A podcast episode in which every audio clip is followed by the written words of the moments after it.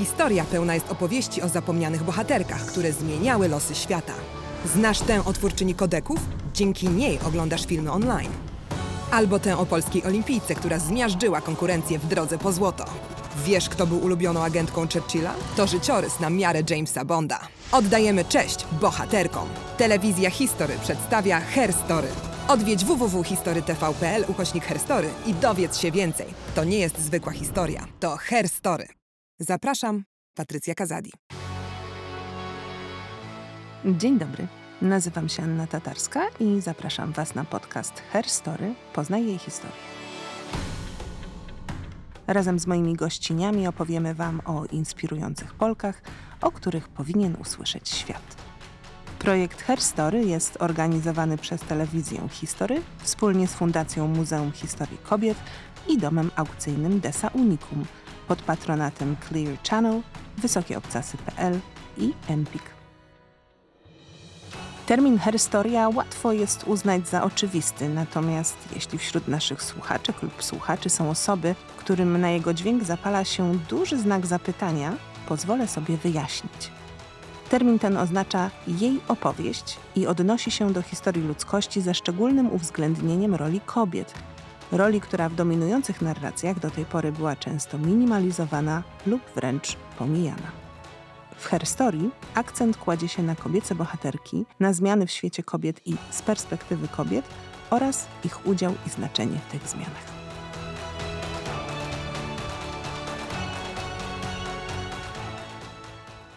Dzisiaj porozmawiamy o kobietach w historii, a naszą gościnią jest profesor Dobrochna Kałwa, doktor habilitowana, historyczka specjalizująca się innymi w historii mówionej i historii kobiet. Dzień dobry. Dzień dobry. No ja pomyślałam, że zaczniemy od, y, od naszego projektu Matki, Statek Matka, y, projekt Herstory History Channel, przy którym pracowała Pani jako ekspertka y, wspólnie z reprezentantkami Fundacji Muzeum Historii Kobiet. Wybierałyście bohaterki, które są w jego ramach prezentowane. No i zastanawiam się, jaki Wam towarzyszył klucz, zasady odnośnie tych wyborów? Czy bardzo się różniłyście? Czy były tam jakieś tarcia? Czy to było całkiem oczywiste? Zawsze są tarcia, bo miało być tylko 10 bohaterek, a jest ich znacznie więcej w historii. Założenie było takie, by były to kobiety niezwykłe, a jest ich całkiem sporo w historii. Chodziło o to też, żeby pokazać, że to nie tylko historia XIX i XX wieku, ale że te ważne i interesujące postaci kobiece pojawiają się także wcześniej we wcześniejszych epokach. To są głównie władczynie, święte, więc bardzo specyficzna grupa kobiet, które można wybrać. I zawsze, jak się okazuje, jak zaczęłam przeglądać się temu panteonowi polskich i nie tylko polskich kobiet y, w przeszłości, to zawsze jest wybór krzywdzący dla tych, których się nie wpuszcza na tą listę najważniejszych. Być może dlatego, że już e, pewne e, obszary działalności kobiet były dla mnie tak oczywiste i wcale nie zapomniane. W pierwotnej liście nie pojawiły się żadne walczące kobiety, bo to wszyscy je znają. Interesujący jest dla mnie ten temat punktu widzenia. Mam wrażenie, że my się często zamykamy we własnym doświadczeniu. Rzeczy, nad którymi na co, na, na co dzień siedzimy, w których pracujemy, są dla nas oczywiste no i potem takie spotkanie z innymi osobami, które reprezentują nieco inną perspektywę, może być interesujące. Więc zapytam przewrotnie, jest pani e, badaczką z ogromnym doświadczeniem, ale co panią zaskoczyło podczas tych rozmów? Czy padła jakaś propozycja, która, e, tak jak w filmach animowanych, że się zapala lampka i tam było takie, ojej, rzeczywiście, nie pomyślałam o tym. Nie do końca wiem, czy byłam zaskoczona, czy nie, ale generalnie to jest też takie poprzez tych rozmowy, które odbywały się mailowo, bo ja wtedy byłam w Berlinie, więc to nie była rozmowa rozmowa e, twarzą w twarz, okazało się, że jednak pewne postacie związane głównie z walką narodową powinny być na tej liście. Mm, no dla mnie takie trochę oklepane postaci. Natomiast się okazało, że nie, nie, jest, nie ma jeszcze miejsca do końca na dostrzeżenie znaczenia kobiet aktywnych społecznie, które wykonują mało spektakularną pracę i które niekoniecznie są takimi bohaterkami e, rozbudzającymi emocje i wielką miłość, ale jednak mają swoje znaczenie i bez nich po prostu by się bardzo wiele rzeczy ważnych nie wydarzyło. I to jest naprawdę trochę e, sytuacja, w której wybieram najbardziej ukochane dzieci spod, z całego przedszkola i to jest zawsze krzywdzące dla tej całej reszty, która się jeszcze nie znalazła, ale mam nadzieję, że projekt będzie kontynuowany i że one też będą dostrzeżone e, z racji ich znaczenia. No to na fali wybierania ukochanych dzieci spośród wszystkich kochanych dzieci, czy ma pani swoją ulubioną bohaterkę spośród tych, które wybrałyście? Z tych kobiet, które trafiły ostatecznie na listę bohaterek, tą początkową listę, która mam nadzieję się rozrośnie w kolejne i kolejne grupy pojawiające się, tu jest dużo bohaterek, które zrobiły karierę, znalazły się w tej przestrzeni męskiej. Żołnierki, sportsmenki, e, zdobywczynie lądów i oceanów, prawda? Natomiast z tych kobiet, które tutaj się pojawiły, największą chyba sympatią darzę Henrykę Pustowojtównę, bohaterkę powstania styczniowego, no nie miała szczęścia e, w porównaniu z Emilią Plater, ponieważ nie trafiła na swojego Mickiewicza. No przede wszystkim przeżyła. To jest ta różnica w porównaniu z bohaterką powstania listopadowego. Ale to, co jest ciekawe, to jest jej świadomy wybór drogi narodowej, i tożsamości, ponieważ ona była córką generała rosyjskiego. Jej matka Polka, a przede wszystkim babcia wychowywała ją w e, duchu polskości i ona na fali obudzenia się narodowych e, emocji i wzmożenia tuż przed powstaniem styczniowym zaczyna po prostu działać aktywnie na rzecz polskości i w stroju przebrana za mężczyznę, inaczej niż Platerówna, której się to wcale nie udało. Wszyscy wiedzieli, że ona jest kobietą.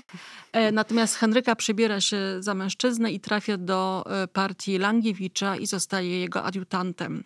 Czyli spędza czas w lesie, w trudnych warunkach powstania styczniowego. Tam cały czas działa i razem z Langiewiczem później opuszcza tereny kongresówki, przebija się na drugą stronę i staje się wielką gwiazdą na chwilę, taką celebrytką e, dla tych wszystkich ludzi w Europie, którzy popierali powstanie powstanie styczniowe i świętowali z bohaterami powstania to, że doszło do tego zrywu i pracowała także w tym okresie na rzecz e, sprawy narodowej, już po powstaniu styczniowym.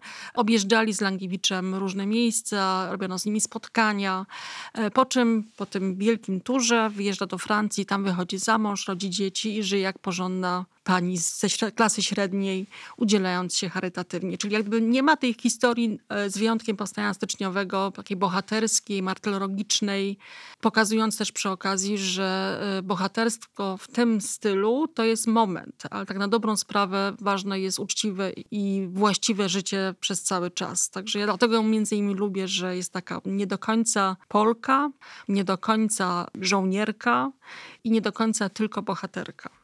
To ja sobie pozwolę na takie pytanie na boku, bo bardzo mnie zainteresowało to sformułowanie, że miała pecha, bo przeżyła i zastanawiam się no, o tym, że te martyrologiczne narracje lubimy, prawda, i promujemy y, w rozmowach o, o, o historii, wiemy. Natomiast czy w przypadku tych kobiecych bohaterek y, rzeczywiście y, ta śmierć to był taki element trochę obowiązkowy, żeby mieć, zwiększyć swoje szanse na wejście do, do, do Panteonu. Jak się nie umarło, tylko potem się właśnie jeszcze żyło, urodziło dzieci, założyło rodzinę i znudniało po drodze, to już szanse malały? No trochę tak jest, ale to pewnie też dotyczy męskich bohaterów. E, na pewno Adam Mickiewicz dostarczył nam wielu tutaj podniet opowieściami pięknymi na potrzeby narodowe, ale niekoniecznie zgodnymi z, e, z rzeczywistością historyczną. Emilia Plater umarła, nie zginęła i generalnie wszyscy wiedzieli, że jest kobietą, ale lepszym przykładem był oczywiście Ordon, zabity przez Mickiewicza, który jak się okazuje potem przeżył, miał z tego powodu problemy. Maria Janion utrzymywała, zajmując się między innymi tematem e, kobiecych bohaterek, że na potrzeby narodowe trzeba je uśmiercić, zwłaszcza te, które się przebierały w stroje męskie, naruszając porządek płci, e, więc jak gdyby na tym poziomie mitycznym, no ich przeżycie byłoby trochę problematyczne, więc już lepiej je zabić na poziomie legendy. To była Wanda, co nie chciała Niemców, to była Grażyna Adama Mickiewicza, która również ratując honor męża i siebie i narodu, przebrała się i zginęła w stroju męskim. No i to była Emilia Plater, która faktycznie już umarła po powstaniu listopadowym, zniszczona trochę przez walki, ale wszyscy wiedzieli o tym, że jest y, kobietą. Jej zaletą jako bohaterki powstania na Litwie było to, że po prostu przeprowadziła y, chłopów pańszczyźnianych, którym kazała walczyć z Rosjanami. Także niekoniecznie walczyły z bronią w ręku, ale miały inne argumenty na rzecz swojej przydatności w walce. Ale to jest interesujące, bo mówimy tutaj o okresie przed y, uzyskaniem przez y, kobiety praw y, wyborczych i w ogóle większej jakiejś takiej widzialności i sprawczości w kwestiach społecznych. Czyli można powiedzieć, że dajemy im pewne przyzwolenie na to, żeby przez chwilę zagrały rolę sprawczą, No ale kara musi być, choćby, e, choćby symboliczna. Tak to trochę brzmi. Przynajmniej w tym okresie XIX-XX wiecznym, e, bo wcześniej to jest to bardziej złożone i skomplikowane. Dość powiedzieć o Katarzynie Wielkiej, carycy Rosji, której, która była kobietą, a jednocześnie była wybitną władczynią, podobnie jak Maria Teresa, cesarzowa Austrii. Również z, jakby z perspektywy polskiej e, niekoniecznie byliśmy szczęśliwi, że tak dwie wybitne władczynie, kobiety zarządzały sąsiednimi krajami i doprowadziły do rozbiorów Polski. W tym okresie zresztą e, mamy w, na ziemiach e, Rzeczpospolitej obojga narodów no, wręcz olbrzymią grupę bogatych, możnych i posiadających władzę magnatek, które zarządza, czy biorą udział w różnych sprawach politycznych, dlatego że zarządzają z tyłu, że tak powiem, nie, niekoniecznie pełniąc żadne funkcje, ale y, poprzez swoich synów, mężów biorą udział w życiu politycznym. Niedawno oglądałam obraz, y, który był malowany w związku z uchwaleniem Konstytucji 3 maja i tam na sali jest całkiem sporo kobiet, które nie tylko się przyglądają, ale sprawdzają, czy ich szlachcice, którzy są na ich utrzymaniu, głosują zgodnie z ich wolą. Także były aktywne politycznie magnatki, bogate szlachcianki, które tracą na znaczeniu wraz z upadkiem e, państwa. Ale też koniec Rzeczpospolitej to jest też koniec udziałów politycznych mężczyzn. Także w jakimś sensie naród polski był pozbawiony praw dla obu płci. Co nie znaczy, że później Polacy byli otwarci na przyznanie praw kobietom. To ja mam jeszcze jedno tak zwane pytanie na boku, bo tak mi się skojarzyło z tą Katarzyną Wielką, która owszem miała wielką władzę i była, wydaje mi się, niesamowitą strateżką i radziła sobie bardzo dobrze na, na, na swoim stanowisku ale taką karą dla niej za tę śmiałość i samodzielność było coś, co jest bardzo współczesne w pewnym sensie. Mam tutaj na myśli plotki i szepty. E, I czy to też była taka metoda walki, powiedzmy, z tymi kobietami, które wychodziły mm, przed szereg? Czy to jest jakiś jednostkowy przypadek? Nie, to nie jest jednostkowy przypadek, ale to też jest efekt tego, że historię tą, e, tę narodową i nie tylko w XIX wieku piszą głównie mężczyźni. I trochę oglądają to wszystko przez pryzmat własnych wyobrażeń wyobrażeń na temat e, tego, co przystoi kobiecie, a co przystoi mężczyźnie. Stąd łatwiej przychodziło im no, przylepianie takich nieciekawych cech charakterów kobietom. To znaczy one są zawsze rozwiązłe, albo są e, intrygantki, albo plotkują. Zupełnie inaczej nazywali tego typu zachowania w wypadku męskich e, władców. To też widzimy przy okazji chociażby takich postaci jak Maria Sobieska, o której wiemy, że była wybitną kochanką swojego męża, ale niekoniecznie o tym, że prowadziła politykę dynastyczną na rzecz swojego syna. To jest pewien problem z postrzeganiem kobiet. Z drugiej strony plotka to jest też narzędzie, którym posługiwały się znakomicie kobiety same. To nie ma nic gorszego niż oplotkowywanie przez y, koleżanki, przyjaciółki, członkinie rodziny. To stąd szły czasami naprawdę te najgorsze zachowania i w efekcie y, szkody dla kobiet, które się wybijały ponad przeciętność. Mam wrażenie, że takimi głośnymi nazwiskami tych pojedynczych kobiet, które odniosły sukces, się często te mm, dziury w historii, braki w historii e, zalepia. Wizerunkowo to działa, ale zastanawiam się, na ile większe niż sądzimy są te braki e, w rzeczywistości. Jak pani to widzi jako badaczka? Jaka to jest skala? Czy trudno powiedzieć, dlatego że e, jeżeli popatrzymy na historię polityczną, a ona jest takim tym kośćcem uczenia w szkole historii, tego co myślimy o historii, to tam faktycznie mało kobiet znajdziemy bo z oczywistych względów nie brały w tym udziału. Podobnie zresztą jak chłopi pańszczyźniani ostatnio wyciągnięci przez historię ludową, czy nie wiem, niepiśmienni robotnicy z y, miast. Zajmujemy się historią wybitnych jednostek funkcjonujących w przestrzeni państwa i sprawujących władzę, albo o tę władzę walczących. I to są rzeczywiście bardzo męskie kluby. Przez długi czas wyjąwszy te takie pojedyncze władczynie, które z różnych powodów przejmowały władzę bo nie było męża albo bo był bardzo nieudolny i trzeba było go zastąpić w tej, w tej funkcji. Natomiast mam wrażenie, że wraz z rozwojem historii społecznej i tym spojrzeniem na to, co się dzieje z tak zwanymi normalnymi ludźmi w przeszłości, no trochę trudno przegapić pytanie o to, a co się działo z kobietami.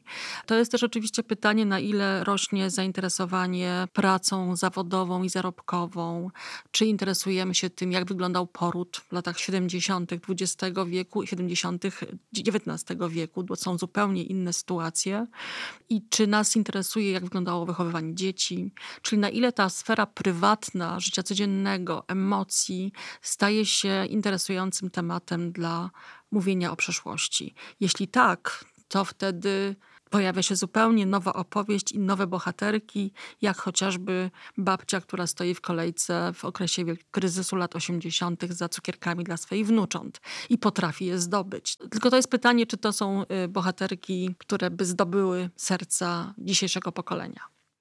Ja do tej historii takiej codzienności, antropologii codzienności chciałabym wrócić za chwilę, tylko najpierw jeszcze jedna kwestia, która mnie interesuje, bo mm, jak się przygotowywałyśmy do tego spotkania, zwróciła Pani uwagę na pewne rozróżnienie, które chciałabym e, naświetlić, bo ono wcale nie było dla mnie na początku e, oczywiste. Mówimy o herstorii i chciałam się zapytać, e, czym się różnią herstoryczki i historyczki kobiet, bo to niekoniecznie jest to samo. Rozumiem, że to są dwa jakieś środowiska, które ze sobą współpracują, ale ich obszary y, działalności nie pokrywają się w 100%, tak? To są inne cele, ale też wydaje mi się, że każdy ruch polityczny, czy to będzie ruch narodowy, niepodległościowy, socjaliści, ruch ludowy, y, szuka swoich bohaterów i bohaterek szuka w przeszłości i pokazuje, że powiem, oto są nasze wzorce działań, nasi bohaterzy, którzy, dzięki którym możemy robić to, co robimy. I tak się działo w XIX wieku, tak się dzieje dzisiaj.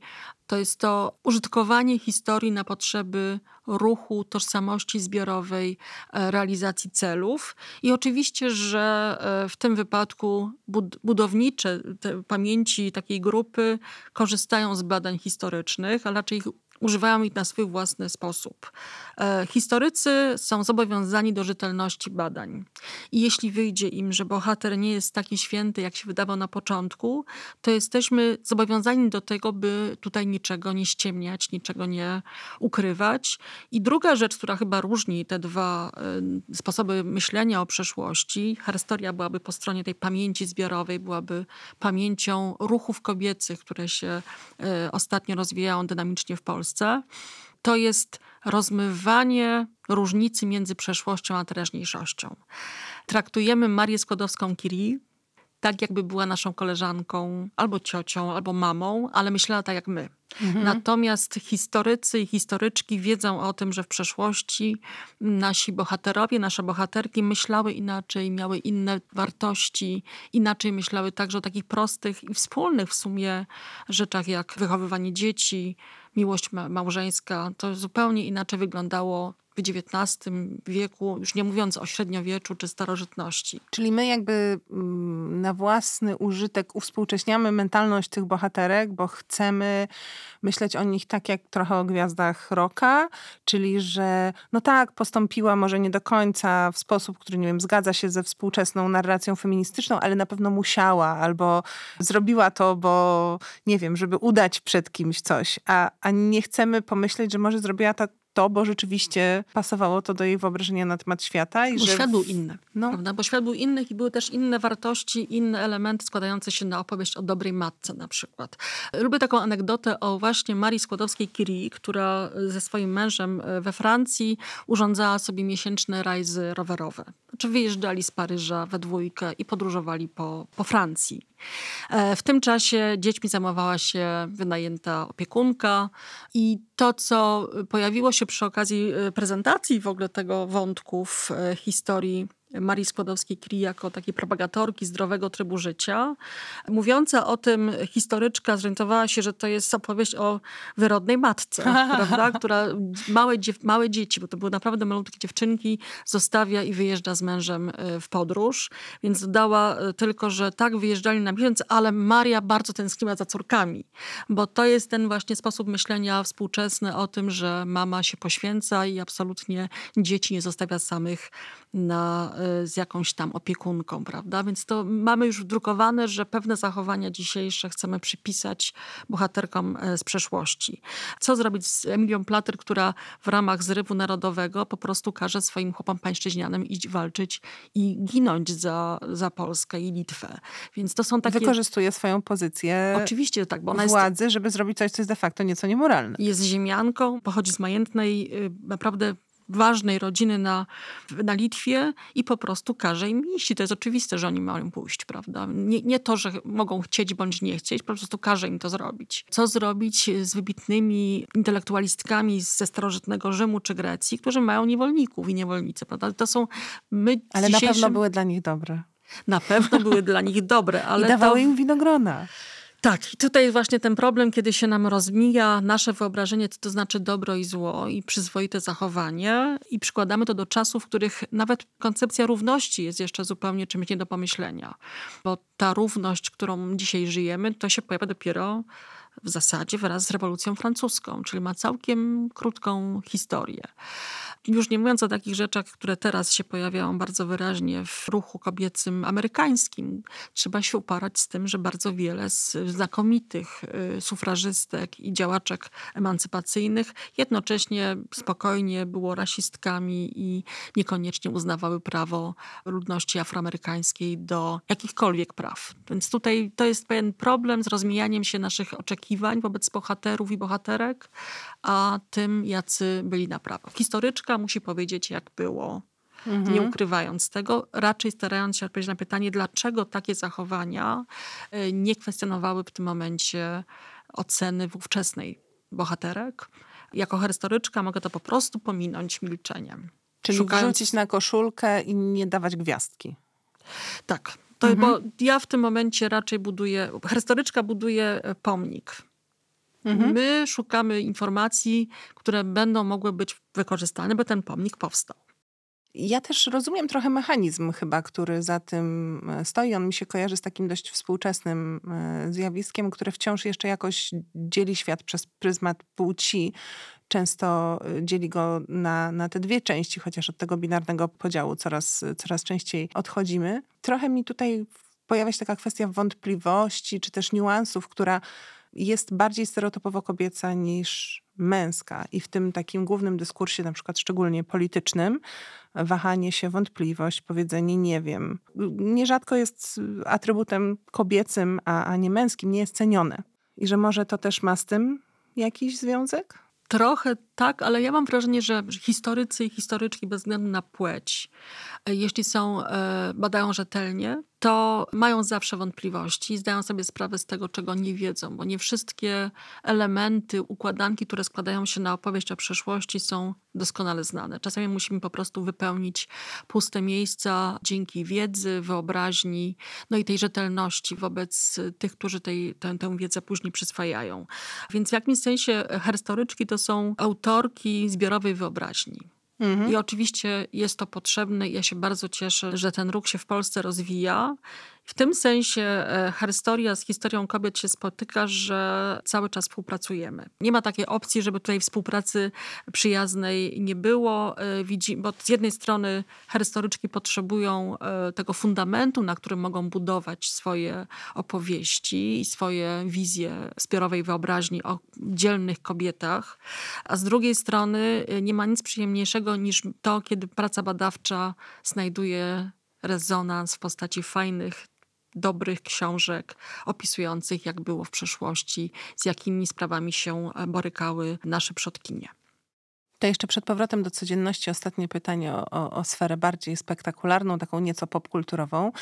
Amerykanie świetni są, mam wrażenie, w wyłuskiwaniu ze swojej historii takich elementów, które właśnie idealnie się nadają na te pocztówki, na te koszulki, na te takie legendy, które mm, z prawdą nie zawsze mają wiele wspólnego, no ale dobrze się ich słucha i też jakoś tak podbudowują morale. Czy gdybyśmy podeszły do tego z historycznego punktu widzenia, to mamy takie bohaterki, może na tej naszej liście, e, może też inne, które właśnie świetnie by się sprawdziły jako te wizerunki dla młodych dziewczyn na przykład e, dzisiaj, na t-shirty. Wszystkie. To trzeba po prostu stworzyć kolekcję koszulek, tak żeby do każdego dnia miesiąca założyć inną z inną bohaterką, bo trudno byłoby wybrać, która jest lepsza, która jest gorsza. Bardzo lubię sportsmenki, które się pojawiają wraz z dwudziestoleciem międzywojennym. Ale sportsmenki czy sportswomenki teraz, jak mamy her, her story? Kobiety sportu, bohaterki o, sportowe. Okay. Nie do końca wiem, jak je nazwać, bo też jak, wydaje mi się, że w tym okresie dwudziestolecia międzywojennego pozycja osób, kobiet i mężczyzn, którzy zajmowali się sportem, była trochę inna. E, lubię Konopacką, bo to jest taka też e, osoba, która się udziela, a dzięki badaniom e, nad rozwojem sportu wiemy, że wcale nie było kobietom łatwo przebić się w sporcie i warunki, w jakich odbywały się zawody lekkoatletyczne, no były, powiedziałabym, dalekie od spektakularnie przygotowanych imprez sportowych. Niedawno studentka pod moją opieką napisała pracę na ten temat i sprawdziła, jak to wyglądało z tą lekkoatletyką kobiecą w dwudziestoleciu międzywojennym. No i naprawdę biegały w warunkach takich, powiedziałabym, partyzanckich wręcz e, w porównaniu z męskimi imprezami. Mówiłyśmy o tej mniej atrakcyjnej dla przekazów medialnych codzienności i teraz myślę, że dobra pora jest, żeby się jej przyjrzeć. Rzeczywiście w opowieściach o ważnych kobietach z przeszłości dominują te, które udzielały się na niwie militarnej, mam wrażenie. Powiedzmy trochę o tych takich bohaterkach, no nazwijmy je bohaterkami codzienności, ale znowu posiłkuje się jakimś wartościowaniem, które niekoniecznie jest mi bliskie i z którym osobiście nie muszę się wcale zgadzać. Myślę tutaj o tych kobietach, które zmieniały coś na przykład w kwestiach, nie wiem, prowadzenia domu, prawda? Albo zdrowia, działalność charytatywna, no ale też kwestie dotyczące takich mało ważnych rzeczy, jak na przykład ciało. Tak, jest ich całkiem sporo i to jest właściwie aż trudno powiedzieć, jakby to nazwać, dlatego że to są często ciche bohaterki i trochę anonimowe. Na szczęście Lucyna Ćwierciakiewiczowa, najsłynniejsza polska kucharka XIX e, wieku, była osobą kontrowersyjną, głośną i wszyscy ją znali, więc jakby przebiła się ze względu na swoje zachowanie także do pamięci zbiorowej, ale to głównie zawdzięcza przede wszystkim swojej książce 365 obiadów e, i temu, że była również e, znaną treserką służby domowej. Rzeczywiście u niej można było się nauczyć, jak być służącą i te wytresowane przez Ćwierciakiewiczową od razu na wejściu miały lepszą rekomendację, no bo sama Lucyna je... Ale celowo mówimy tresowane, nie szkolone? I ja wolę wyraz tresura, bo to trochę właśnie w ten sposób e, wygląda wyglądało. Taka porządna i e, bardziej profesjonalna edukacja na potrzeby służby domowej czy gospodyń domowych, to jest dopiero koniec XIX wieku. Pojawiają się po prostu szkoły, które mają przygotować młode dziewczęty do, do tych ról niby normalnych i które nie wymagają wykształcenia, ale jednak, e, które potem się przydawało przy okazji bycia panią domu, czy gospodynią gospodarstwa rolnego, czy chociażby służącą, która przechodzi przez e, przygotowanie, jak się zachowywać i jak pracować na potrzeby inteligentki czy bogatej mieszczanki. Bo końcu dziewczyny pochodziły z zupełnie innej grupy społecznej i naprawdę nie mogły wiedzieć, co to znaczy łazienka, bieżąca woda, więc tego wszystkiego się uczyły na potrzeby obsługiwania tych, którym to było stać. Hmm. Więc to, to jest jak gdyby późniejsza epoka, natomiast to, co się w XIX wieku dzieje bardzo wyraźnie, to jest wzrost aktywności kobiet w sferze aktywności społecznej na rzecz biednych, na rzecz innych grup społecznych, co jest trochę taką nowoczesną formułą rozwijającą chrześcijańską, charytatywną działalność, choć akurat pewne sposoby działania wcześniejszego zaczynają być mało popularne wszystkie kwestie, nie kwestie, gdzie chodzi o to, żeby zebrać pieniądze, ale przede wszystkim ładnie się ubrać i zaszaleć socjalnie, zaczynały być krytykowane jako marnowanie pieniędzy. Natomiast to, co się jakby też pojawiło bardzo wyraźnie w XIX wieku, wraz z ogólnym wzrostem zainteresowania wykształceniem jako formą realizacji aspiracji osobistych, ale też nowych zawodów, które się pojawiają, to jest kwestia edukacji. Tutaj pojawienie się profesjonalnych szkół dla nauczycielek, edukowanie dziewcząt do bycia guwernantkami i bonami to jest coś, co się pojawia i tutaj są takie postacie, którym zawdzięczamy między innymi porządne wychowanie panienek, ale też porządne przygotowanie dziewcząt do pełnienia funkcji nauczycielki. I to jest chociażby Tańska Hoffmanowa, która zakłada szkołę edukacji dziewcząt i której uczennicą krytyczną wobec swojej nauczycielki była Narcyza Żmichowska, entuzjastka i taka pierwsza feministka w tym nowoczesnym wydaniu. Mhm. Jest pani też ekspertką, jeśli chodzi o historię walki o prawa wyborcze i w ogóle temat praw y, wyborczych y, kobiet. No od ponad 100 lat y, kobiety w Polsce te prawa wyborcze mają jako jedne z pierwszych na, na świecie zresztą. I jak pomyśleć, jak późno w niektórych innych krajach te prawa zostały przyznane, to dzisiaj brzmi to jak posępny dowcip, ale zdaje się w Szwajcarii w którym roku? W 70, 70? latach. To jest, mhm. Ale to jest tak, tak spokojny kraj, że on nie potrzebował, że tak powiem, e, posługiwać się kobiecym elektoratem. Bo i oczywiście doceniając i chyląc czoła przed wszystkimi sufrażystkami, które walczyły o to, żeby kobiety nie tyle uznać za pełnowartościowe uczestniczki życia politycznego, no bo ruch niepodległościowy i narodowy w XIX wieku korzystał e, z ich zaangażowania cały czas. Mhm.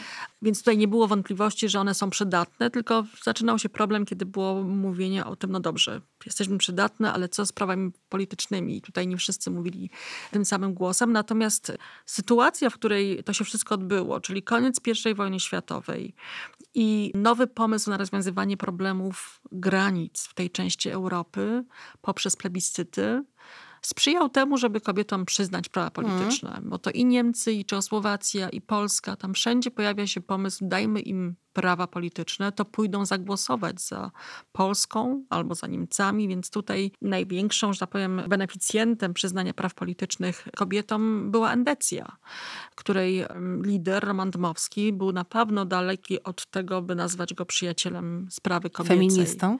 Na pewno nie był feministą i jedna z parlamentarzystek, y, Gabriela Balicka, cały czas walczyła z nim i prowadziła wielkie spory na temat tego, że nie ma racji.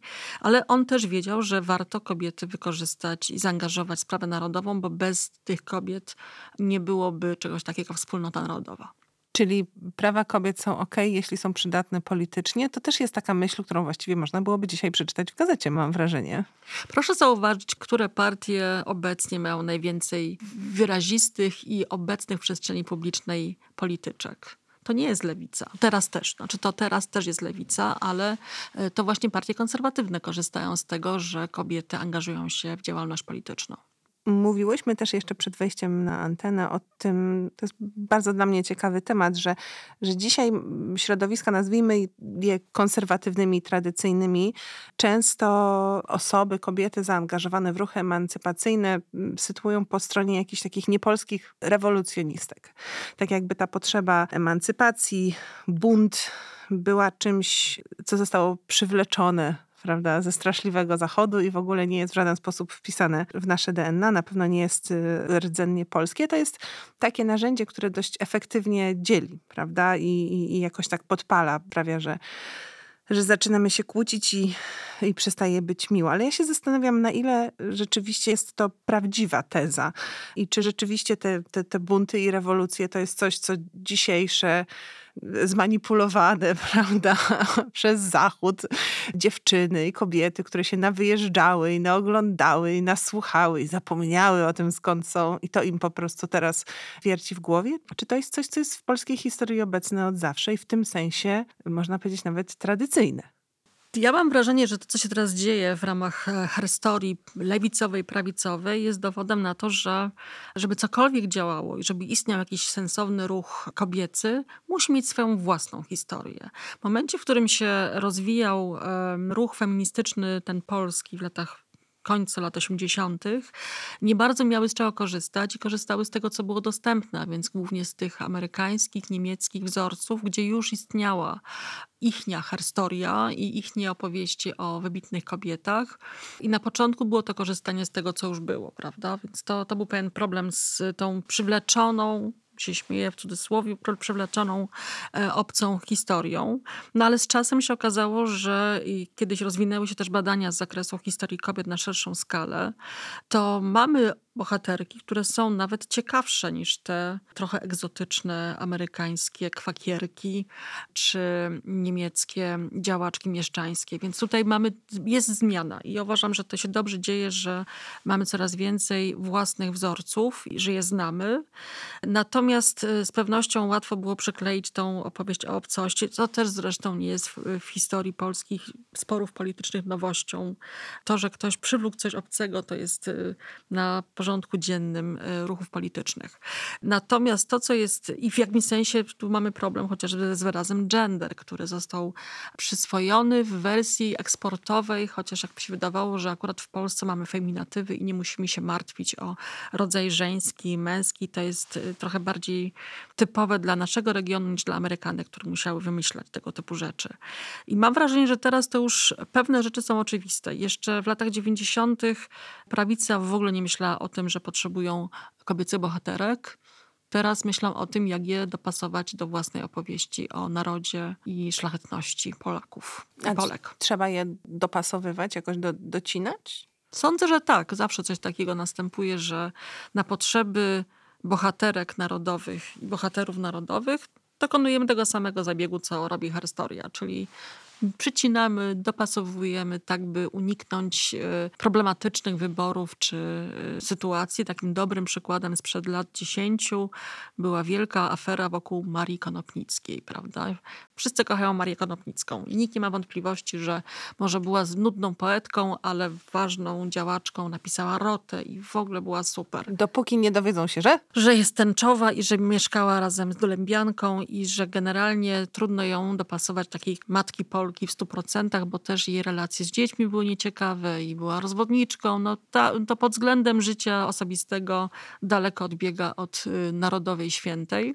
No ale to też się da zrobić. Już pewnie z- opowieść o tęczowej Marii trochę już przez niektórych jest zapomniana. Mimo, że stosunkowo niedawno powstała na ten temat y, książka i w ogóle książek mam wrażenie bardzo ciekawy, taki nowy, jeśli spojrzymy na to w makroskali, bo też książek bardziej popularnych niż akademickich, co jest istotne, na temat ciekawych postaci, które można byłoby w tę naszą historię wpisać, powstaje coraz więcej. W tym książki poświęcone nieoczywistym bohaterkom, nieoczywistym, bo takim mało prestiżowym, na przykład o chłopkach. Tak, ostatnia książka dotycząca babć i prababć, które też pokazują, że wszyscy jesteśmy ze wsi jakąś tak, mniej lub bardziej, ale to jest też opowieść o ciężkim życiu i o tym, jak bardzo trudno było, y, by oczekiwać od kobiet żyjących w klasach nieuprzywilejowanych tego rodzaju bohaterstwa i przełamywania wzorców, które były doświadczeniem inteligenckim bardzo mocno.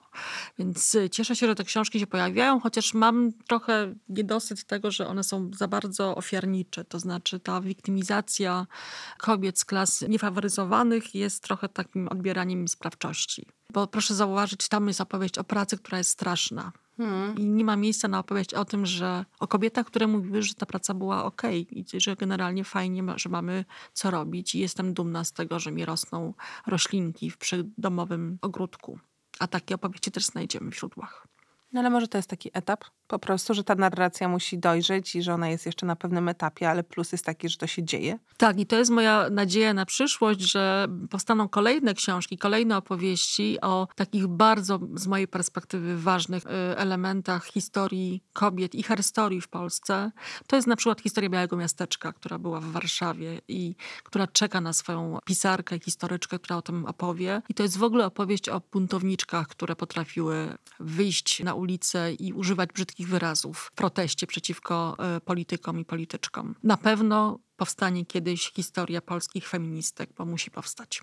No właśnie, to na koniec pytanie właściwie nieumiejscowione w czasie, aczkolwiek w przestrzeni, bo trzymamy się y, naszej ojczyzny oczywiście, która tak trochę skakała po mapie, no ale gdzieś tam mniej więcej w, w podobnych okolicach. Inspirujące kobiety, pani własne. Chyba teraz moje koleżanki, które zajmują się prowadzeniem badań różnego rodzaju, jest nas coraz więcej. Kiedy dawno, dawno temu zaczynałam zajmować się historią kobiet, to było naprawdę, znałam wszystkie. To była grupa niewielka, takiej wspólnoty, która się spotyka na tych, tym, tym samym gronie, w tych samych miejscach. Teraz historyczek i herstoryczek, które zajmują się upamiętnieniem i badaniem przeszłości kobiet jest tak dużo, że chyba trzeba będzie zrobić odrębny kongres na ten temat. To jest dla mnie taka nadzieja na przyszłość. No Ja chciałam powiedzieć, że ten pomysł brzmi y, wspaniale i ja, jeśli będę mogła, to się bardzo chętnie y, pojawię. Oczywiście jako uczestniczka. Będę siedzieć i słuchać. Na pewno tego spotkania byłoby ciekawy też rodzaj wymiany doświadczeń, narracji. Dzięki, na, na szczęście teraz w Polsce również rozwija się taki nurt historii publicznej, gdzie po prostu uczymy się, jak używać argumentacji i postaci z przeszłości do kształtowania dobrych, fajnych wartości społeczeństwa obywatelskiego. I To ja mam nadzieję, że będziemy robić to dalej. Ja się nazywam Anna Tatarska, a przypomnę tylko, że naszą gościnią była dzisiaj profesor Dobrochna Kałwa, doktor habilitowana, historyczka specjalizująca się m.in. w historii mówionej i historii kobiet. Dziękuję. Dziękuję bardzo. Historia pełna jest opowieści o zapomnianych bohaterkach, które zmieniały losy świata. Oddajemy cześć bohaterkom. Telewizja History przedstawia Herstory. Odwiedź www.historytv.pl ukośnik Herstory i dowiedz się więcej. To nie jest zwykła historia, to Herstory. Zapraszam, Patrycja Kazadi.